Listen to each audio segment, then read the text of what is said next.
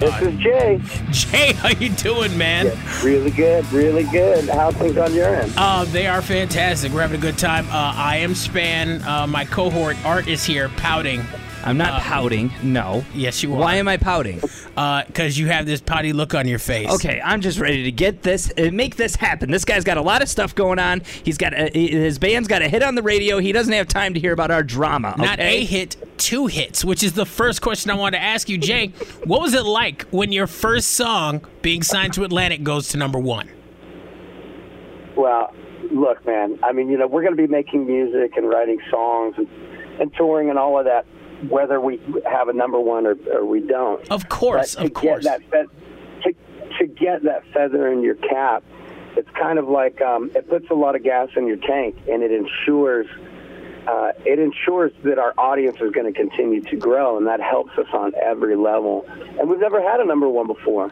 Have you got? So, you you know, guys haven't had anything on the charts, if I'm correct. Uh, no, I mean not not to this degree, not in the not in the United States. Okay. Um, okay. So it, that was a that was a huge win for us, and just to get that kind of recognition, um, it was a new thing. Like it was on one hand, it was uh, you know. It, it felt the same, but on the other, it was a good pat on the back, and it, it just put a lot of wind in our sails. Do you attribute that to opening up for for great acts? I mean, you know, it's it's the theory that if you go on tour with a big act, you get your you get your band exposure. And after just reading, uh, you've been on tour with some pretty huge acts like Alice Cooper, Kid Rock, uh, ACDC. What are those experiences like? And and do you think that that has helped uh, shape your band into being a more recognizable band? You know, that's a good question, and I think that there are a couple of different answers to that. Um, number one, it, it all comes down to a cumulative exposure. I know that for bands, no matter what level you're at, you know, if you're just getting out of the garage and you're just starting to play, um, you know, small clubs and and get gigs wherever you can, um, or you know, if you're playing theaters and you're trying to get to that next level, I think that getting if you get an opportunity, take the opportunity. Right. And Right. You have to put you, you've got you have to throw in toward that accumulative exposure. You know, like so whether it's opening for uh, over a year for Black Sabbath, for the Rolling Stones, Aerosmith, or any of these bands, Deep Purple, Lenny Kravitz. We've we've opened for everyone. I think that it's a it's a matter of showing up and taking the gig, and and accepting that you have to take your knocks, but you got to stay in the ring. So it, it, nothing ever comes down to one shot for you. You have to you got to realize that you got to show up and you got to punch in to the clock and you got to put your time in. And that you're never done earning your dues. You got to keep earning your dues.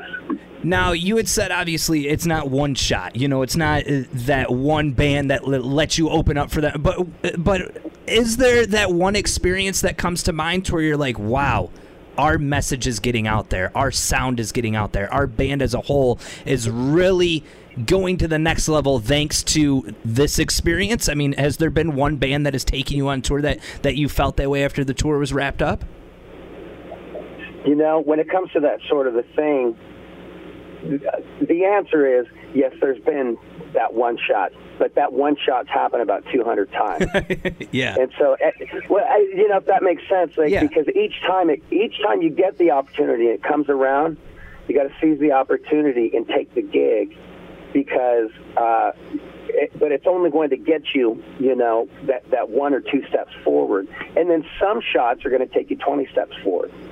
Some of them are going to take you 50 steps forward, but it's never not for nothing like each time it it means something and you're getting further down the road and further toward your goal and every little piece helps So you said you had to take a lot of knocks on your way to where you to who you've become. What was that one knock where you were like, uh, I don't know if we can keep doing this? you, you know there was that's uh it's important to recognize those things i believe there was this one gig that we had and we it, it was early on in the band's career for rival sons um you got to understand just for context. Everyone in the band, we're all career musicians. We've Yep. all been doing this since we were kids. Yep. So then when we got together to form the band, everybody already had a lot of mileage under their belt in terms of dealing with what it takes to stay in the ring. But there's one shot in particular. Uh, I think it was back in 20, 2011, you know, and we were on a, a U.S. tour, and um, and we got booked in Cleveland at the Agora Theater, and uh, and we were basically playing smaller places, just trying to get the word out, right? Right. But we got placed. There, there was a there was a promoter in Cleveland, um, and uh, in conjunction with a, a radio spot, where they really had big dreams, and they booked us at the Agora, which is a very prestigious old old venue. It's an old Alan Freed venue, and we got booked there. And we we get there and we're thinking this place is pretty big. Uh, we're headlining and then there were supposed to be two um, local opening acts. Well, they both drop out. What it really comes down to is we're getting ready to go on. They end up finding some other local band to open for us. We're getting ready to go on, and I'm looking out there. There are five people in this 2,000 um, seater. Five people in the entire audience, and two of those people is the promoter and his wife. Oh. and we're looking at it and, and we're backstage and we're just thinking like well we need we got to play. We need our guarantee because we need that gas money to get to the next town. Oh, and um, we're looking at that and so we we really we took that opportunity. We we went back we sat there and it was really that huddle that you would see you know in the movie it's that part of the movie where we're we have to pull it together like what are we really playing for yeah. we have to play for each other. So let's get out there and give those five people. Let's let's play for five thousand in front of those five people. Now, see what and you. we did that, and that and that's the way it went down. And it, that was one of our our best shows we had ever played to that point. Now you say you know you get out there and you play as if there's you know 10,000 people there. You see that a lot in sports where a team could be down by 10, 15, 20 points and they are playing hard all the way through. And you see that a lot in the music scene too to where you go out and you play a show whether there's 500 people, whether there's 5,000 people. But if you had a preference, obviously, you know, doing arena tours is awesome, doing the big tours to where, you know, you're you're playing the amphitheaters is is awesome, but now that you guys have reached that level of success, do you miss the smaller shows? Do you miss like, you know, uh, like here in Michigan we've got the Loft, we've got the Machine Shop. Do you miss playing those smaller venues? Hell no.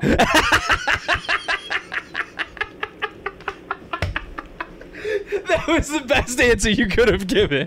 Hell no, those days are gone. There is no way, no way in the world. Oh my God, no! You pay your dues. Listen, you pay your dues, and you spend years. You spend years and years doing that. But those gigs are so important because it develops and it galvanizes what you're at. It, those those gigs galvanize what your DNA is going to be. They galvanize what what your ethic is. But we've already paid those dues, and no, I don't miss that at all. I don't miss. I, I don't. Yeah, you like having full craft services, don't you? One? McDonald's. Yeah, I like. I, I don't miss the days of living on um, two ninety-nine cent cheeseburgers for, you know, for the entire day. I did No, I that. don't miss that at all. I did that. Yes, I did that in radio. Uh, so what you've done a lot of. You guys have been around for years. You've been blowing up stages across the country and the world for a while, until you finally started to get this uh, this this uh, chart recognition. But like, what show did you get? Like, what like what band? What what band showed up and was like, "Hey, we want you on tour with us"? The first one where you're like, "Oh wow, those guys want us to tour with them." Like, what band was that? well, listen, there have been A lot, yes. there have been a lot. There have been a lot of those bands, and I'm very privileged to be able to say that to you. today. yes. But if there is there, if there is one that really took us under the wing, under their wing, it was Black Sabbath.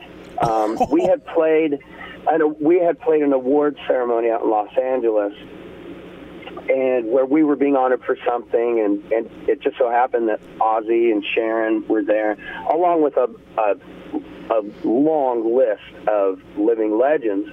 Well, we played a couple of songs and really burned it down. And after that set, we were out in the press tent area doing um, interviews and different things. And we we passed by um, Ozzy Osbourne, and he and Sharon just start talking to us, and they're loving it. A couple days later, they contact our management, and they'd say, "Hey, you guys need to make it down to Brazil for a Monsters of Rock thing." I think they were just kind of giving a litmus litmus test to see how we did on you know playing for a hundred thousand people. Right. How we handled a big stage. Well, we did that, and then they asked us to be the sole opening band for Sabbath's final tour. God. And that tour, that tour lasted over a year. And what they effectively did is they gave us the opportunity to receive an education that you can't get any other way. Yeah, that's Correct. hands-on. Yeah. It's like, hey, we'll give you our arena for you know 45 minutes every night. There you go. Go learn how to be an arena band. And they did that for over a year. And that is real. That is a real leg up. That's like what you read about in the books of other bands of you know getting that leg up from another legend.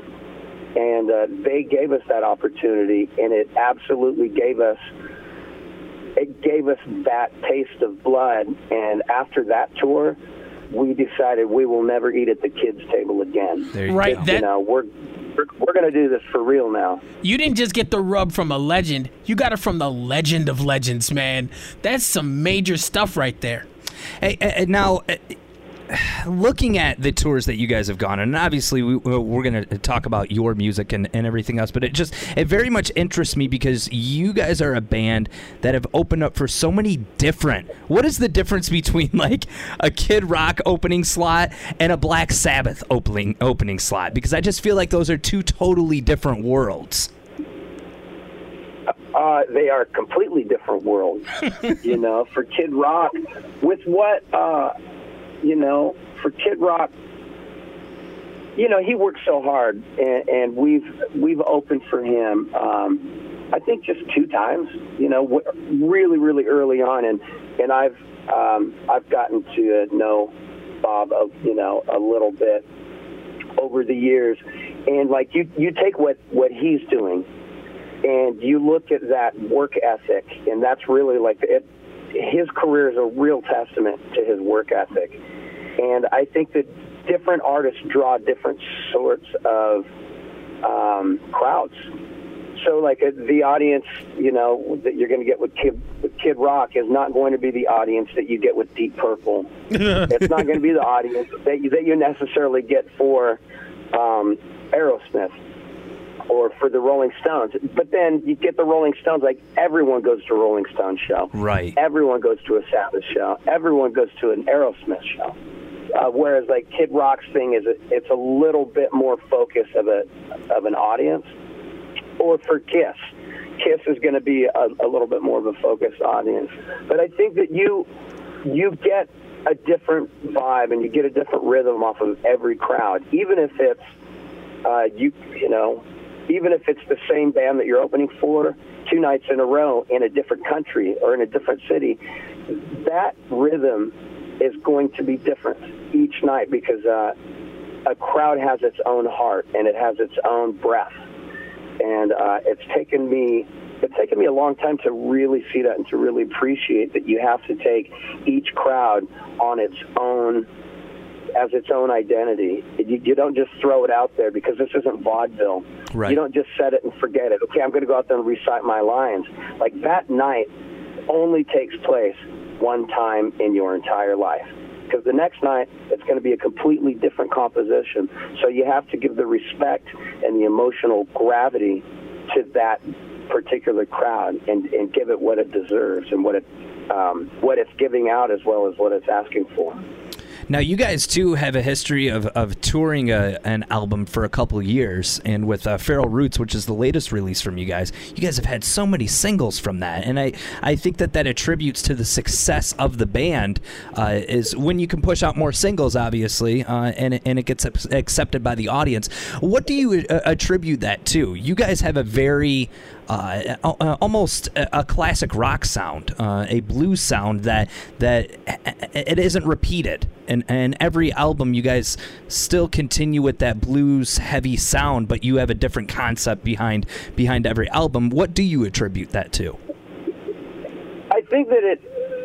I, I think that with each record that you make, and then each song that you write on that record, I, I believe that the band we look at it in such a way that we're we play rock and roll. This is a rock and roll band, but we're also going to have different hybrid versions of what that formula is. And I think that we really try not to repeat ourselves because you recognize once you're going over ground that you've you've already been through. And I think that we've we've uh, we've been very careful not to retread at all because the audience is one thing, but we can also call each other out on the BS, you know, and, and we're not there to try to replicate what we've done or to try to replicate a formula.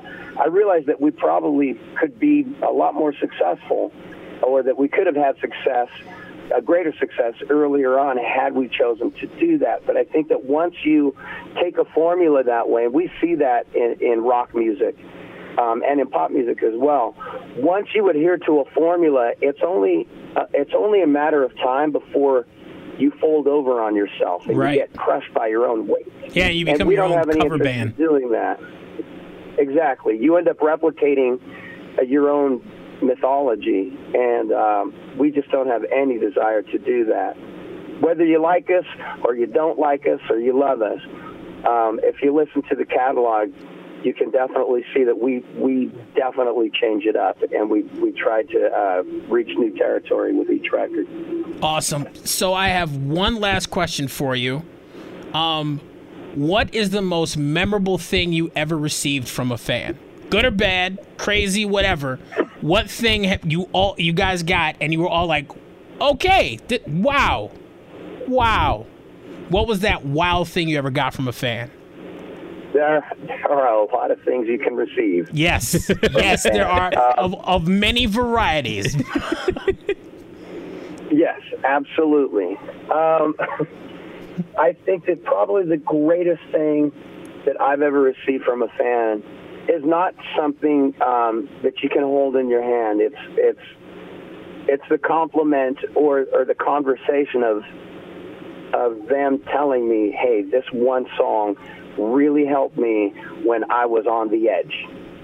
Uh, you know, and it really stopped me from making a really bad decision. You know, I think that having a con- having those conversations, it validates what you're doing artistically more than anything else because if you can be of service, if you can help to make a difference, even though sometimes you get out there and it, it feels like your entire situation and all your efforts are in vain sometimes because it's a real roller coaster ride. Yeah. The highs are high and the lows are the lows can be really oh. low.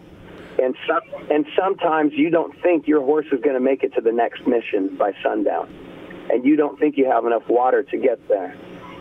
Well, when you knowing what you've what we've been through personally and collectively as a band, um, when I can sit there and have a conversation with somebody and they're saying, "Hey, when I was really in need, this song helped me get help get me through this really tough spot," um, because you don't set out to do that as an artist because that's really high-minded but I think when when I've been uh, really put put on my heels talking with people and they say, "Hey, this music really helped me," um, it doesn't get any better than that. It it just doesn't. Jay from Rival Sons, of course, you guys are going to be uh, coming to Michigan end of September with STP, and we greatly appreciate your time, man. Love the new album, and uh, thank you for taking and time. We can't wait for the show, man. It's going to be so much fun. Yeah, thank you for taking time out of your day to uh, chat with us, low folk. Absolutely, and I, I just want to give a, a, quick thank you to you guys, and um, and not just you guys, but terrestrial radio in general. I think that th- this is this is uh, such an important part of of our cultural f- fabric, and I think that with all of the stimuli and all of the different ways we can listen to music and and interact the um, the plain nature of terrestrial radio is something that we need to preserve and protect, and uh, and greatly greatly appreciate your guys' help. That is an unbelievably magnanimous thing to say, considering this is the first album radio has really given you guys some credit for. Yeah, of course. Radio. I mean, people listen. People don't consider this, but radio is what helped people understand what is going on in their community, going all the way back to the beginning of radio. Like that's where people would understand like, where they can get jobs, where they can uh, they catch the weather, they catch everything. They find out what's going on in their community, in their county. Terrestrial radio was where you got all of that information. And so then when rock and roll and pop music came along, all of that happened together. It happened as a community, and it spread like wildfire whenever anything really hit. And uh, that's why it was a cultural phenomenon when the music industry really took hold. And that's really romantic to me. So I love radio. Couldn't have said it more beautifully, man. Thank you so much for your time. We appreciate you. All right. Thank you. We'll see you when we come through.